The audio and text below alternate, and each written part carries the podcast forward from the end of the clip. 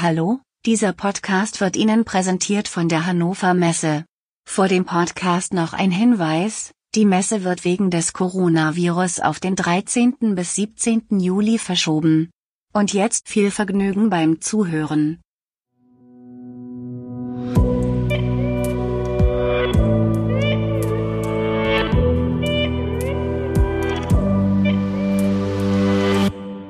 Hallo, liebe Zuhörerinnen und Zuhörer. Das ist die Podcast-Folge Nummer 42 des Podcastes KI in der Industrie. Mein Name ist Robert Weber und auf der anderen Seite der Leitung sitzt Peter Seeberg, einen wunderschönen guten Morgen, Robert. Guten Morgen, Peter. Lass uns starten in den aktuellen Teil. Gerne. Ja, ich habe diesmal nur ein Thema. Es ist ein großes Thema. Die Europäische Kommission hat diese Woche ihre lang erwartete Digitalstrategie verkündet. Ja, dabei geht es darum, dass die europäische Werte, Offenheit, Fairness, Vielfältigkeit und Demokratie, wie Frau von der Leyen explizit gesagt hat, verknüpft werden mit einem, ich sag mal, neuen europäischen digitalen Selbstverständnis. Beispiel dafür der EU-Kommissar für den Binnenmarkt ist der Thierry Breton. Ich glaube, den werden wir vielleicht nochmal begegnen oder so interviewen dürfen dieses Jahr. Der hat gemeint, nicht wir müssen uns an heutige Plattformen anpassen, die Plattformen müssen sich an Europa anpassen. Ja, Daten sollen einfacher ausgetauscht werden können in den Bereichen Verkehr, Gesundheit, Klimaschutz, aber auch in der Industrie soll es eigene Datenräume geben. Da wird dann das Thema Federated Learning, ich habe da keinen äh, kein deutscher Begriff dafür, also Algorithmen kommen zu den Daten statt Daten zu den Algorithmen. Da werden wir in den nächsten Wochen bestimmt nochmal ein Thema äh, extra dazu haben. Zertifizierungen, die sollen nur in kritischen Bereichen stattfinden zum Beispiel Gesundheit oder überall dort, wo Menschen, personenbezogene Daten involviert sind. Zwei Punkte, die ich kurz rausnehmen möchte, die äh, für mich ja wichtig sind. Nummer eins, die EU-Kommission, die erkennt, bestätigt, dass heute natürlich vor allem Konsumentendaten in US-Clouds unterwegs sind und morgen aber viel mehr Daten aus der Industrie am Rande des Netzwerks. Das Edge-Thema wird als große Chance für uns Europäer gesehen. Zweitens ist die Selbstanzeige einer KI, äh, einem Menschen gegenüber, der sich unsicher ist, ob er jetzt mit einem Menschen oder einer KI zu tun hat. Und zweitens eine freiwillige Kennzeichnung als Signal, dass KI-basierte Produkte und Dienstleistungen vertrauenswürdig sind. Wir haben letzte Woche darüber gesprochen. Das geht dann so Richtung KI-TÜV. Aber wie gesagt, das wäre, wäre eine freiwillige Kennzeichnung. Ja, die Ankündigung, die wird im Großen und Ganzen eher positiv gesehen in den sozialen Medien, aber natürlich wie immer sehr differenziert, unterschiedlich von, ich sag mal, auf der einen Seite eher so Zweifler bis Frustrierten, nichts geht voran, Politiker sind unfähig, sehe ich leider immer wieder. Ich weiß nicht, wo das herkommt. Sind auch Menschen, die, soweit ich das immer sehe, ähm, sehr wohl sehr fähig sind. Dazu gehört auch äh, in dem Sinne ein Mario Brandenburg, nicht aus meiner Sicht natürlich als unfähiger Politiker. Äh, unser FDP-Bundestagsmitglied, den durften wir schon äh, interviewen. Und der spricht aber von der German Angst, die sich bis auf europäische Ebene breit äh, getan haben soll. Ja, bis hin zu den Unheils Propheten, die meinen, alles ist verloren und Chinesen, Amerikaner übernehmen. Das ist die eine Seite. Und auf der anderen Seite, ich sage mal, Leute aus dem Bereich Corporate Governance, Leute, die Algorithmen kritisch gegenüberstehen, die glauben, dass die DSGVO was Gutes ist, auch Mitglieder der KI-Expertengruppe der Europäischen Kommission. Äh, nicht alle, Professor Thomas Metziger, den durften wir schon interviewen, der ja eine andere Meinung dazu hat. Ja, äh, es mag keinen wundern, auf welche Seite ich da stehe. Äh, das Gute, ich denke, abrunden für uns äh, Zuhörer, Zuhörerinnen, äh, KI in der Industrie, sage ich mal, die Meinung, die auch explizit vom VDMA verkündet wird. Das Weißbuch geht grundsätzlich in die richtige Richtung. Und das wird sowohl gesagt von Kai Peters, der für VDMA in Brüssel sitzt, mit dem ich dort öfters zu tun habe, wie auch von Professor Klaus Oetter, der Geschäftsführer Software und Digitalisierung, der als solcher auch für die Expertengruppe Maschines Lernen äh, im VDMA verantwortlich ist. Sehr gut. Vielleicht ganz kurz noch dazu von meiner Seite. Dieses Thema, ähm, was wir letztes Mal hatten, ja auch diesen KI-TÜV und KI sozusagen ein Regelwerk zu geben. Das hat ja dann auch in der Woche auch Bosch ganz äh, groß forciert, das Thema. Und von mir dann dazu nämlich noch IBM hat mich jetzt nachgezogen oder hat auch was publiziert und da ähm, setze ich auch einen Link in die Show Notes. Vielleicht die drei wichtigsten Principles von IBM. Erstens, Purpose of AI is to augment human intelligence. Second, data insights belong to their creator. Und third, new tech in AI must be transparent and explainable. Also das ist weitgehend deckungsgleich, was auch die EU-Kommission da vorschlägt gehen alle in dieselbe Richtung. Ja. Und, und das muss man schon sagen. Also äh, ich, kann es auch von keinem anderen Kontinent als unseren eigenen europäischen Kontinent und unsere Politiker von uns selber als Menschen, die diese Menschen wieder gewählt haben, erwarten, dass wir tatsächlich die KI äh, in diese Richtung äh, in unser Leben einführen und tatsächlich die anderen Kontinente andere Länder werden uns folgen, ganz sicher. Ja, dann habe ich noch einen äh, Lesetipp, nämlich ähm, ich habe ein spannendes Interview mit dem Sebastian Trunn gelesen beim Handelsblatt, packe ich auch wieder in die Shownotes rein. Headline war, hat mich ein bisschen aufgerüttelt und dann habe ich gesagt, das muss ich mir lesen. KI ist ein Werkzeug wie eine Schaufel. Du hast mal gesagt, KI ist wie eine Säge. Also ihr seid euch da äh, ziemlich nah am, äh, im, im Werkzeugkasten sozusagen. Ja, ansonsten möchte ich mich aber nicht mit dem Sebastian, Sebastian Wunderkind. Ja, äh, ja ich habe selber letzte Woche ein Interview mit ihm gehört. Ich bin mir nicht sicher, ob das dann dasselbe ist oder nicht. Aber ja, wenn man, wenn man Sebastian hört, dann kann man nur denken, das ist wirklich schade, dass so einer dann quasi nach Amerika gegangen ist äh, und äh, die Welt zeigt, wo es hingeht, ob es jetzt geht ums autonome Fahren, äh, demnächst um Flugtaxen, macht nichts. Man kann sehr stolz sein, dass es quasi einer von uns ist in dem Sinne und alles, äh, jedes Interview, was er irgendwo gibt, ich höre es auch immer an, ist, er ist unglaublich bescheiden und äh, ein sehr kreativer, kluger Kopf. Sehr gut. So, und dann haben wir natürlich auch, äh, wie kann es anders sein, müssen wir auch kurz über Corona sprechen, Peter. Oh. Und zwar äh, habe ich eine Geschichte aufgetan von John Brownstein. Und John Brownstein ist Chief Intelligence Innovations Officer beim Boston Children Hospital, äh, lehrt auch in Harvard. Und der hat eine Geschichte entwickelt und zwar spricht er von den digitalen Brotkrumen ist ganz spannend. Und zwar machen die, Google macht das ja schon, wenn du Suchanfragen, Fieber, äh, Husten oder wo gibt es Schutzmasken, dann identifiziert Google ja sozusagen, dass es vielleicht in deiner Region irgendwie größere gesundheitliche Probleme geben sollte. Google ist aber nur eine Quelle. Jetzt haben sie nämlich auch Twitter, Online-Chats, Online-Foren, Plattformen, wie du mit einer App interagierst, können sie alles sozusagen zusammenfügen, also ganz viele unstrukturierte Daten und können daraus Voraussagen treffen, wie Menschen reagieren werden, wie sie auf Impfung reagieren werden, ob sie da hingehen werden oder ob sie da nicht hingehen werden. Also ähm, ein, ein riesiges Analysetool, um so ein, eine Virusepidemie, eine Pandemie, wie auch immer man das nennen will, äh, sozusagen einzu zu organisieren und Versorgung auch zu organisieren. Also mhm. eine ganz spannende Entwicklung in der Forschung, in der Medizinforschung mit unstrukturierten Daten Steps, wie du mit der App interagierst, da was rauszufinden.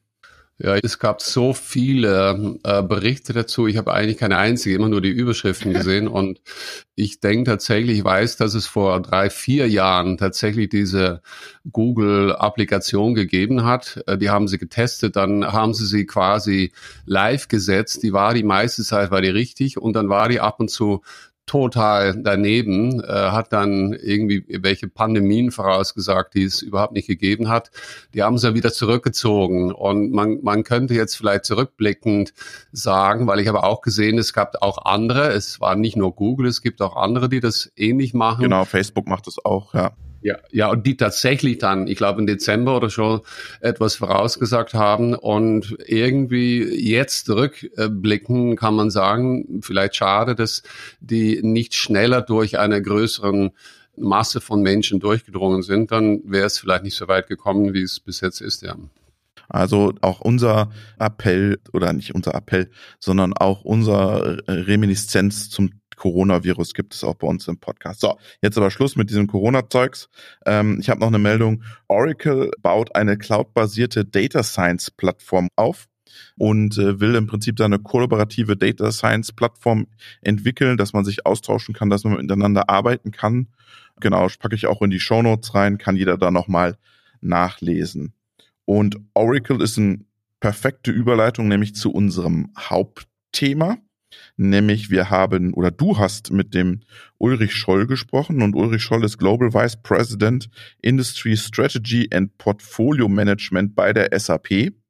Und ihr habt über äh, Machine Learning und künstliche Intelligenz in SAP-Anwendungen gesprochen.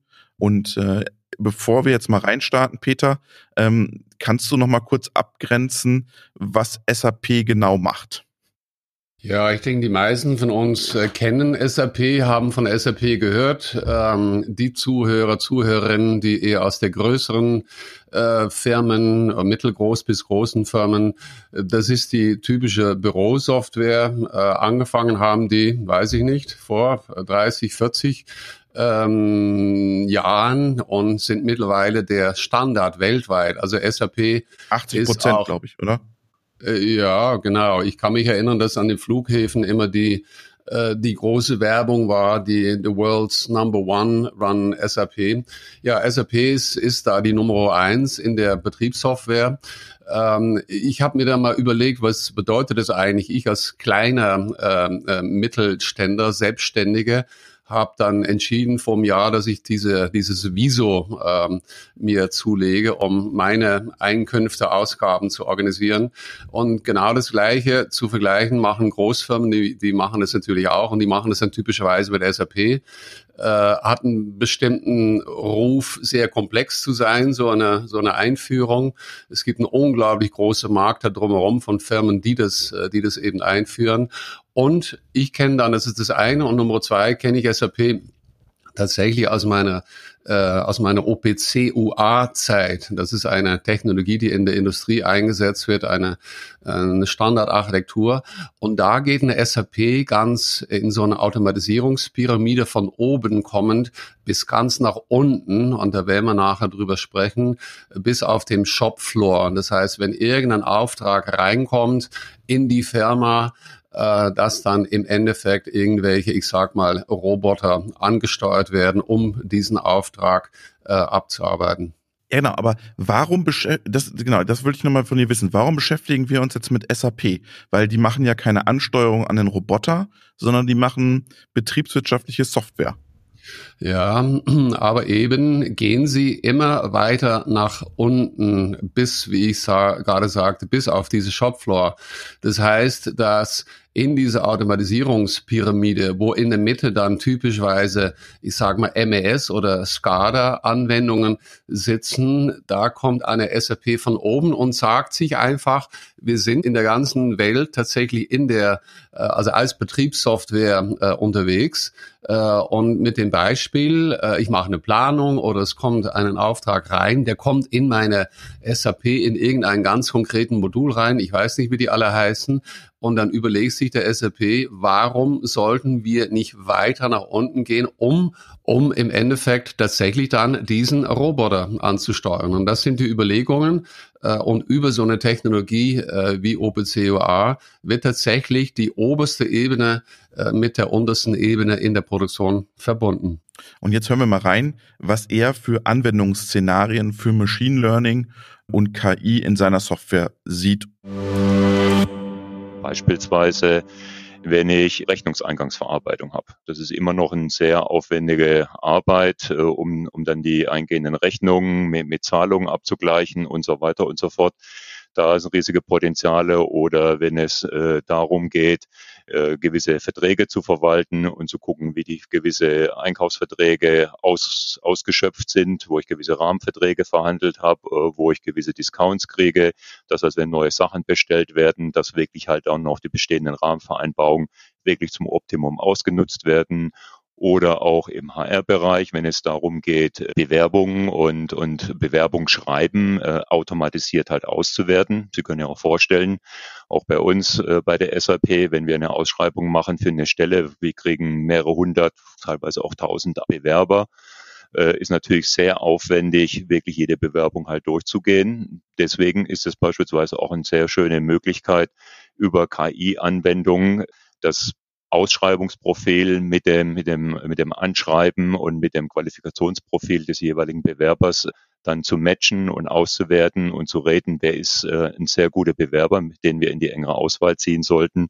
und mit dem wir dann auch dann entsprechende Gespräche führen können. Sie sehen, die, die, das Anwendungsfeld zieht sich wirklich halt über die komplette Wertschöpfungskette überall, sage ich jetzt mal, wo eine Berührung mit einem SAP-System oder mit dem Prozess, was im SAP-System drin ist. Und klar ist einerseits natürlich in den Büros, wie gesagt, ob das beim Einkauf ist, aber ist natürlich auch bei so einer Produktionsplanung äh, beispielsweise auch relevant. Wie gesagt, wenn ich mir meine Materialien Ressourcenplanung äh, generieren lassen muss, um meine Produktion entsprechend neuen äh, Auftragseingängen äh, innerhalb kürzester Zeit halt umplanen muss, kommt natürlich auch entsprechende KI-Komponenten in dem Zusammenhang natürlich sehr produktionsnah dann auch im Einsatz. Also wie gesagt, das geht ja schon sehr über über die komplette Wertschöpfungskette hinweg. Aber klar, wir, wir bauen jetzt keine KI-Komponenten, die in Produktionsmaschinen eingebaut werden, um irgendwelche ähm, Fräsprozesse oder wie auch immer oder Sägeprozesse, Schneideprozesse einer, einer Produktionsmaschine zu steuern. Ich kann Ihnen mal ein ganz gutes Beispiel geben. Da haben wir auch mit einem Kunden ein Proof of Concept gemacht, auch im Maschinenbauumfeld.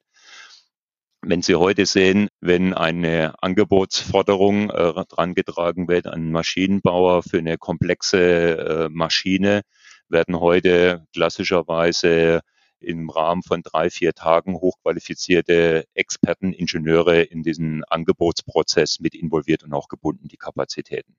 Aber andererseits wissen wir auch, dass das äh, solche Anfragen oftmals äh, 80 Prozent dieser Anfragen sich dann in Luft auflösen, das heißt sich dann irgendwo erledigen und nur 20 Prozent dieser Anfragen wirklich in ein konkretes Angebot, in einen konkreten Vertrag im Endeffekt dann münden. So was haben wir gemacht beispielsweise. Wir haben auf Basis von historischen Daten haben wir analysiert, was sind klassischerweise bei Maschinen, auch wenn das wirklich hochspezifisch äh, konfigurierte und gebaute Maschinen sind, was sind klassischerweise die Treiber, die Kostentreiber in Richtung Funktionalität dieser Maschine oder welche Produkte, wie müssen die Produkte aussehen, gewisse Produktparameter, was die Maschine dann sozusagen oder Materialien, was die Maschine da dann produziert, wirklich die die Kosten dann auch treibt. So, da haben wir Modelle gebaut und im Endeffekt waren wir in der Lage, sogar demjenigen, der das Angebot angefragt hat, über einen Entscheidungsbaum auf Basis von fünf Charakteristiken, die wir identifiziert haben, die wirklich die Kostentreiber waren für die Maschine, einen Entscheidungsbaum zur Verfügung zu stellen, so dass der Interessent innerhalb von zehn Minuten über einen Entscheidungsbaum ein Quote gekriegt hat für die Maschine, was in dem Korridor auch lag von dem Quote, was klassischerweise Ingenieure, die mehrere Tage daran gearbeitet haben, dann auch geliefert haben. Und, und Sie sehen, dadurch war ich dann in, wirklich in der Lage, halt hochbezahlte, hochqualifizierte Leute wirklich für andere Tätigkeiten in meinem Unternehmen halt einzusetzen und nicht halt äh, für, ein, für ein Quoting, wo ich im Endeffekt einen, einen hohen Aufwand reinstecke und hinterher nur 80 Prozent der Anfragen überhaupt in den Vertrag münden. Das Beispiel, das wir jetzt gerade gehört haben zum letzten, das erinnert mich ja dann, was wir da schon mal hatten mit den Jungs von, von MyPart, wo die da ihre ja. Bauteilbestellungsplattform hatten, sozusagen, um den Meister, der dann sagt, nee, das Angebot muss so und so sein, um im Prinzip Ressourcen zu sparen und dann kann man die direkt bestellen. Also da scheinen alle drauf zu setzen, diese schnelle Entwicklung oder schnelle Angebotserstellung ist anscheinend ein Riesenthema in der Industrie. Ich habe das diese Woche auch beim anderen Podcast gehört, in einem ganz anderen Bereich. Es hatte mit, mit Autos zu tun. Das ist ein Problem in einem Auto. Du musst anrufen, Versicherung. Mhm. Es scheint relativ komplex zu sein und genau dasselbe Thema, eine quasi automatische Angebotserstellung, die dann im Endeffekt auch noch dafür sorgt, dass deine Maschinen und auch deine Leute, die du hast, dass die besser ähm, äh, quasi ausgelastet sind als vorher. Aber da ist jetzt spannend. Da ist er jetzt ja schon so fast kurz vor der Maschine, weil er braucht ja auch die Daten von der Maschine, was kann die Maschine, wie fertigt sie, die Auslastung der Maschine. Da ist er dann ja schon aus, dem, aus der Bürowelt schon ein Stück weit in den Shopfloor reingetaucht. Ja, das, äh, wie ich das vorher auch quasi äh, am Anfang erwähnt habe, sehe ich das auch ganz sicher. Ja, ich denke, nicht nur der SAP, ich meine auch die, wie vorher erwähnt, ganzen MES oder in der auch im Bereich der äh, Prozessverarbeitung, die SCADA-Systeme, die haben alle ihre Berechtigung, aber da kommt ein SAP von oben und er will auch in diesen Markt hinein. Und wenn ich dann tatsächlich schon in meiner Betriebssoftware ein SAP habe und ähm, ich habe die Fähigkeit, tatsächlich bis nach unten durchzugehen. Und diejenigen äh, von Ihnen, liebe Zuhörer, Zuhörerinnen, die sich tatsächlich eher technisch unterwegs sind und die wissen, was ein OPCUA ist, da gibt es auch noch einen separaten Podcast von der OPC Foundation. Und da besprechen wir das ja, da gehen wir genau darauf ein, dass ähm, auch ein SAP, wie alle anderen, die das machen wollen, aus den Maschinen nicht nur die Daten OpenCOA rauslesen können, aber auch umgekehrt quasi Aufträge an die Maschine, also an die Sensoren, an die Steuerung geben können. Und das sehe ich äh, ganz genau, dass es so sein wird. In diesem Fall werden tatsächlich eher Informationen aus den Maschinen, aus dem Maschinenpark geholt, wodurch ich einen, äh, einen besseren äh, automatisierten Auftrag machen kann. Aber wenn dann der Auftrag kommt, kommen wir vielleicht gleich drauf, dann kann ich auch über diesen Auftrag die Informationen in die Anlage reinbringen. Jetzt haben wir das gehört mit dem mit dem automatischen Angebot. Aber dann ist ja auch das ganze Thema Bewerbungen, ist ja auch ein, ein Riesenthema in der Industrie, Fachkräftemangel etc., den richtigen Bewerber zu finden. Und da, da hatten wir ja schon mal ein Webinar mit Workday zu dem Thema. Ähm, da passiert gerade auch ziemlich viel in dem Bereich, habe ich das Gefühl. Aber Achtung, Achtung, da geht es um personenbezogene Daten. Ganz genau. Und ich habe dann sofort mir wieder überlegt, als ich äh, als ich es vorher gehört habe, genau das ist das Thema, wo jetzt dann gerade die EU-Kommission auch gesagt hat, das ist kritisch, nicht äh, kritisch im Sinne von doch Gesundheit ist ein gutes Beispiel, aber überall dort, wo Menschen involviert sind, ganz spezifisch personenbezogene Daten. Also wird das so sein, dass dieser Bereich, wenn ich sage, also mein Algorithmus, der soll meine Bewerbungen vorselektieren und wir kennen ja das negative Klasse klasse Beispiel ist halt eben Amazon, die vor Jahren das gemacht haben, aufhören mussten, weil sie dann nur äh, White Men äh, ausgesucht haben. Das kann natürlich nicht sein. Und so eine Lösung, die wird jetzt in nächster Zeit dann irgendwann sich ähm, einer kritischen Vorzertifizierung äh, unterwerfen müssen. Okay, und jetzt lass uns mal über Ergebnisse sprechen. Und äh, da hast du ihn gefragt, was kommt jetzt am Ende genau dabei raus, wenn man Machine Learning in einer SAP-Anwendung einsetzt? Wir reden dann teilweise bei einer Rechnungseingangsverarbeitung, die auf Basis mit einer Machine Learning Komponente optimiert werden kann, von Einsparungspotenzialen von 30 und 40 Prozent. Und das ist natürlich dann, wenn ich ein äh, entsprechendes Volumen habe von Rechnungen, die ich bearbeiten muss tagtäglich oder meine Mitarbeiter, ist das natürlich ein riesiger Effizienzgewinn. Und von der Seite ist man da relativ schnell überzeugt. Aber klar, wir haben auch die Diskussion, wo, wo die Kunden sagen, wir haben diesen Prozess schon sehr stark optimiert. Wir haben nicht eine äh, Machine Learning Komponente dafür verwendet, sondern wir haben beispielsweise ein Regelwerk, das sehr ausgeklügelt ist, schon funktioniert. Dann führen sie natürlich dann auch immer ein bisschen so die Diskussion so nach dem Motto, was ist, jetzt der inkrementelle Mehrwert, wenn ich Machine Learning nutze? Und, und, und dann ist die Frage natürlich, wie viel muss ich investieren, um so eine Machine Learning Komponente, sprich die Daten aufzubereiten, die Komponente oder das Modell zu trainieren und so weiter im Vergleich zu dem Mehrwert, den ich dann, dann gewinne. Und oftmals gibt es dann halt einfach auch Use Cases oder so Anwendungsfälle, wo dann der Kunde sagt, hm, bringt mir jetzt nicht den Mehrwert, der für mich relevant ist. Ich bleibe beim, beim, bei meiner Funktionalität, die ich habe, auf Basis den Regeln, die ich da definiert habe. Das ist ja auch okay, ja. Das ist ja auch okay. Ne? Also KI und Machine Learning Hype, aber es heißt ja nicht, dass ich es überall machen muss. Ja? Sondern wenn ich einen Prozess habe und Industrieunternehmen gehen ja auch ungern an etablierte Prozesse ran, die funktionieren. Ja? Also ähm, kann man machen, muss man aber nicht alles machen. Ja, Herr Scholl äh, ist natürlich sehr bescheiden, äh, operiert natürlich aus einen, einer sehr, wie soll ich sagen, vorteilhaften, erfolgreichen Situation heraus. Und äh, weil die SAP so erfolgreich ist, ähm, sagt er, wir arbeiten mit dem Kunden daran, aber Genau, wenn ich den Kunden nicht davon überzeugen kann. Ja, ich, ich nenne es mal sehr bescheiden. Ja, ich, äh, ich, ich kann mir vorstellen, dass es in den meisten Fällen tatsächlich sehr wohl was bringen könnte, nur dass der Gegenüber äh, das noch nicht erkennt. Und wir kennen uns ja von dem äh, Machine Learning äh, Expertenkreis aus dem VDMA, äh, beschäftigen uns seit etwa vier Jahren mittlerweile mit dem Thema Machine Learning. Und es ist auch sehr interessant, wie Herr Scholl diese Aufteilung zwischen regelbasiert. Genau mhm. das ist, was wir heute machen. Auch das Beispiel, was er vorher gegeben hat, wo es ja ähm, um das Baumdiagramm gegangen ist, fand ich sehr interessant. Er sagt, man kann sehr wohl auch mit diesen existierenden also nicht neuen Machine Learning, äh, Wahrscheinlichkeiten basierten Ansätzen sehr wohl was Gutes machen.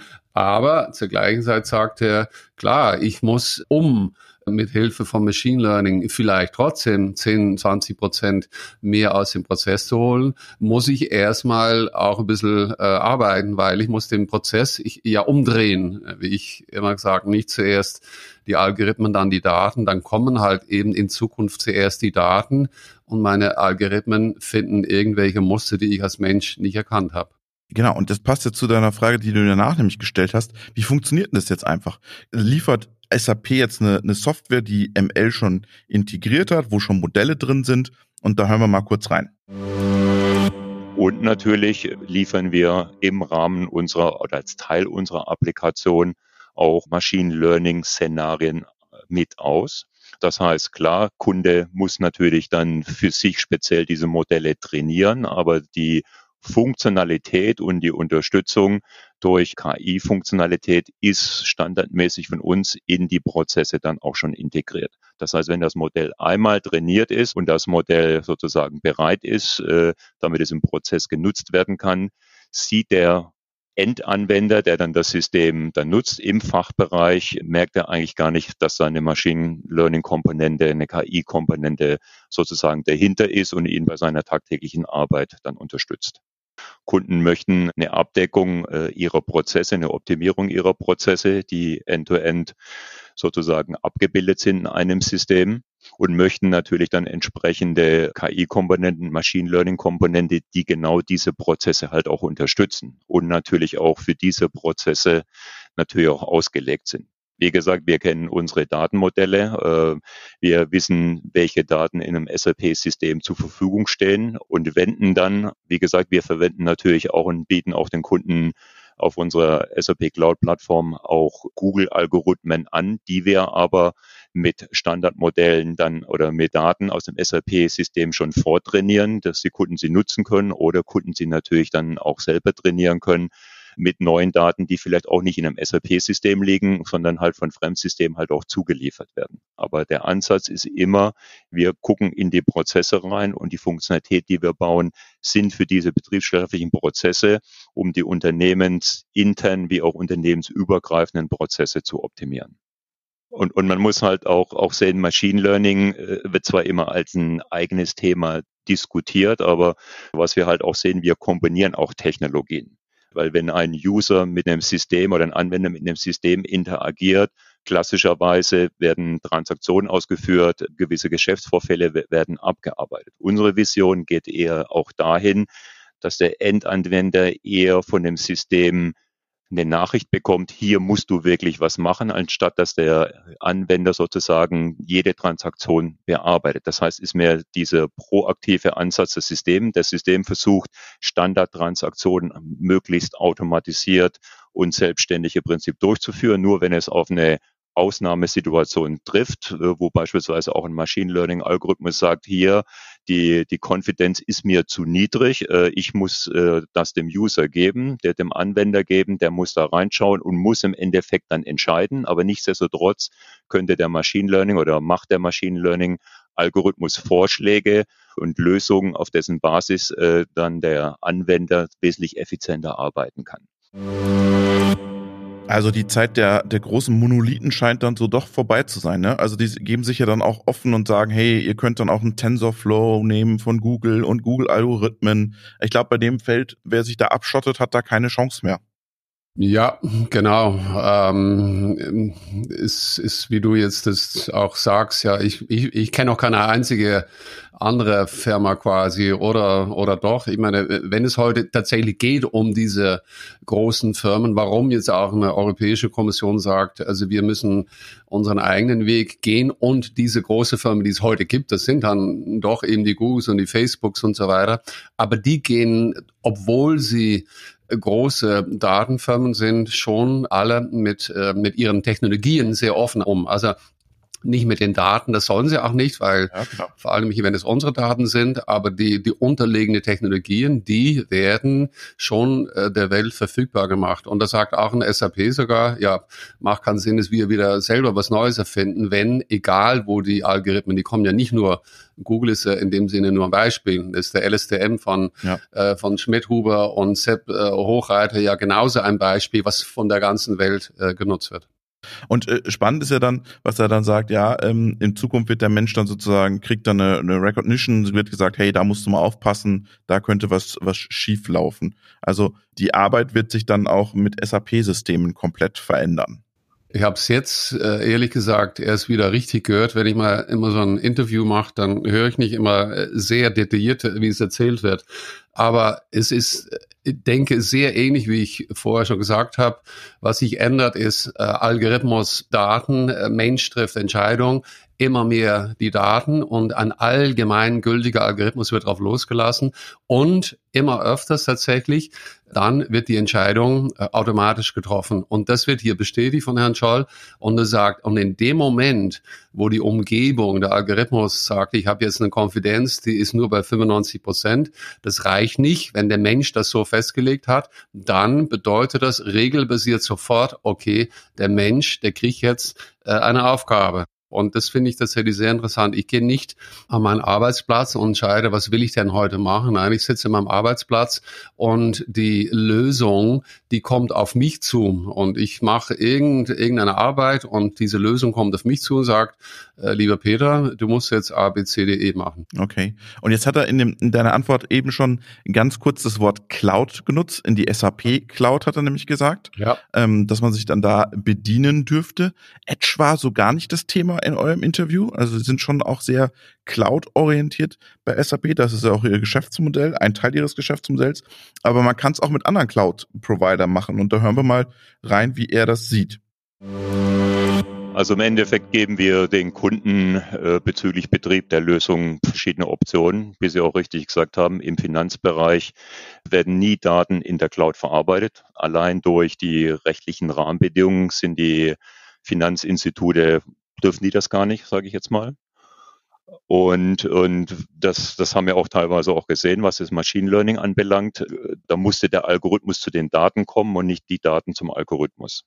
Also sehr, sehr interessante Szenarien. Ähm, aber wie gesagt, im Endeffekt entscheidet der Kunde, ob er seine Lösung in der Cloud äh, haben möchte, ob das in einem, in einem Standard-Cloud-Umfeld ist, aber auch in einem kundenspezifischen Cloud-Umfeld. Also wir bieten da definitiv verschiedene Implementierungsoptionen und, und, und Betriebsoptionen äh, den Kunden an und äh, bieten dem Kunden auch mit unserer Cloud-Plattform als Infrastruktur eine Möglichkeit an, wie gesagt, auch eigene Entwicklungen, Programmentwicklungen, aber auch natürlich Machine Learning-Applikationen äh, halt selber zu entwickeln.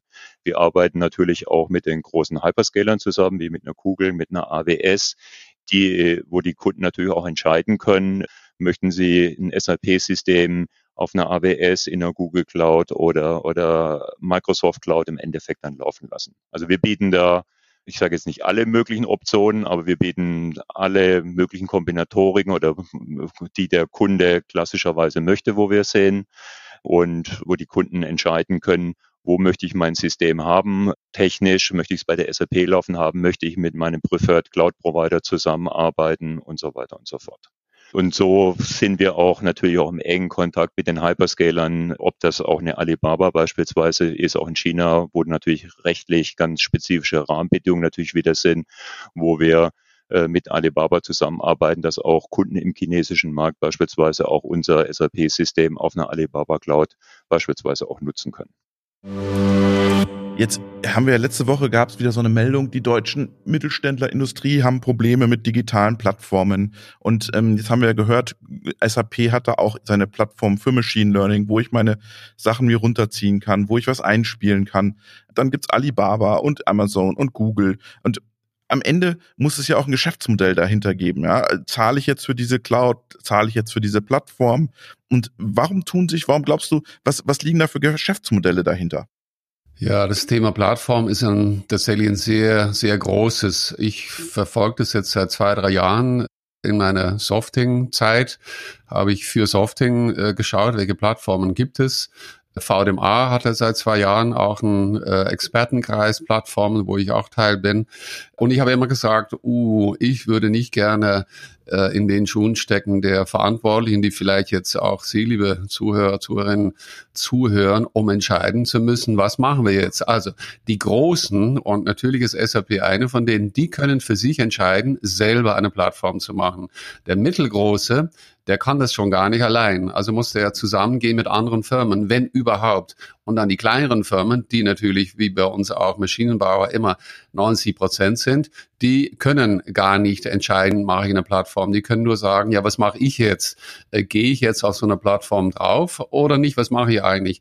Und das ist eine unglaublich schwierige Entscheidung. Und wir sehen da ja sehr viele Entwicklungen, aber auch sehr große, sehr große Abwartehaltung tatsächlich, weil es ja eine unglaubliche große Änderung ist, auf einmal über eine Plattform meine Maschinen oder meine Dienstleistung anzubieten. Ja, es gab mal so eine Tendenz, jeder macht so seine eigene Plattform. Und jetzt weichen sie alle so ein bisschen wieder auf und äh, weil sie, glaube ich, gemerkt haben, naja, wir kriegen die Industrie nicht, weil die werden sich nicht nur an eine binden wollen am Ende des Tages, sondern wir brauchen da offene Schnittstellen, äh, weil sonst äh, kriegen wir nie jemanden in unsere Plattform rein. Schauen wir mal, ich denke, wir werden das Thema auch während der Hannover Messe im Detail nochmal besprechen. Wir werden auch Plattformen sehen, wir werden viel Networking machen mit den unterschiedlichen Leuten, überall äh, reden und schauen, wie tatsächlich diejenigen, die dann, ich sag mal, die Mittelgroßen, die zusammengegangen sind, vielleicht ein Adamos ist da ein gutes Beispiel davon, wie es denen geht und wie die potenzielle Kunden darauf reagieren, dass sie sagen, ja, mache ich, weil es gibt keinen anderen Weg oder nein, mache ich nicht. Das Risiko ist mir zu groß. Ich, ich, ich denke, wir brauchen da noch ein bisschen Zeit und wir werden schauen, oder bedeutet das, dass tatsächlich auch in diesem Bereich, und das wäre natürlich fatal, dann irgendeine amerikanische Firma dann auf einmal sagt, ich mache aber die Plattform, weil ich habe nichts zu verlieren. Das wäre natürlich nicht gut. Wir müssen natürlich schon als deutsche, als europäische Industrie auch schauen, dass wir für unsere eigene Zukunft quasi zuständig sind. Aber ich muss ehrlich sagen, die endgültige Antwort, da habe ich äh, auch nicht drauf. Müssen wir schauen. Aber wird die Plattform der Marktplatz für Machine Learning Applikationen in Zukunft sein? Also glaubst du, dass die, die Unternehmen sich dann einfach sagen, Maschinenbauer, naja, ich brauche jetzt ein Modell zum Thema A, B, das ziehe ich mir jetzt in meiner Plattform? Kann sein, äh, aber ich, ich denke es eher auf der Ebene der Geschäftsmodelle. Auf der Ebene der Geschäftsmodelle muss jede Firma für sich ja entscheiden. Ich habe ja immer gesagt, bevor ich Geschäftsmodelle mache, muss ich erst meine OEE haben. Also ich muss eher mit Hilfe von Machine Learning Predictive Maintenance machen und meine Gesamtanlageneffektivität von heute 60, 70 auf über 90 bringen, weil wenn ich das nicht mache, brauche ich gar nichts anderes machen. Dann muss ich schauen, wie sieht denn meine Zukunft aus? Kann ich meine Maschinen weiterhin verkaufen oder vielleicht verleasen, was sowieso schon seit langer Zeit passiert, ja. oder kann ich mein Angebot als Pay-per-Use auf den Markt bringen? Und ob ich das Pay-per-Use-Modell dann selber fahren kann, ich erwarte eigentlich die allergrößte ähm, strukturelle Änderung mittels einer Edge-basierte äh, Lösung, die sehr wohl dann wieder, was gibt's da, wie heißt es jetzt, diese German Edge Cloud, wird ja. das Wort verbunden. Die EU hat es gerade gesehen. Der Thierry Betron sagt, statt 80 Prozent Cloud und 20 Edge dreht sich das um. Ich habe immer gesagt, über 99 Prozent wird Edge werden. Und ich, ich sehe diese ganze Edge-Lösungen als ähm, die Richtung für die Zukunft, äh, sicher für uns Europäer. Und ich denke, wir müssen alle auf diesen Zug drauf äh, springen und mittels dieser Edge-basierten neuen Pay-per-Use-Geschäftsmodellen, also unseren Vorsprung, den wir haben weltweit, äh, verteidigen, wenn, wenn nicht auch ausbauen. Ja, was ich halt spannend finde, ist zum Beispiel hier der Framos und so. Kommen die auf die Edge oder also kommen die in die Cloud und bieten da in Zukunft ihre Maschinen, ihre Vision-Lösung sozusagen an und sagen, hey, hier zum Download kannst du dir runterladen. Das wird ja die Zukunft sein, aber das ist sozusagen der, der kommerzielle äh, GitHub sozusagen, dass man schon Modelle baut für die Industrieanwender und die kosten halt dann ein bisschen Geld. Ja, das kann sein, das wird es geben. Ich glaube, der Christoph hat tatsächlich da ähm, war offen für diese Gedanke, der eher dein Gedanke war, also soweit ich das gehört habe, fand ich sehr interessant. Aber kann ich mir vorstellen, dass ich sage, statt dass ich jetzt tatsächlich auf eine, auf eine Google oder Amazon gehe ich jetzt zum Christopher, der hat da auch ein paar Maschinen stehen, was dann eine Art Serviceangebot ist, also Training, Machine Learning Training uh, as a Service.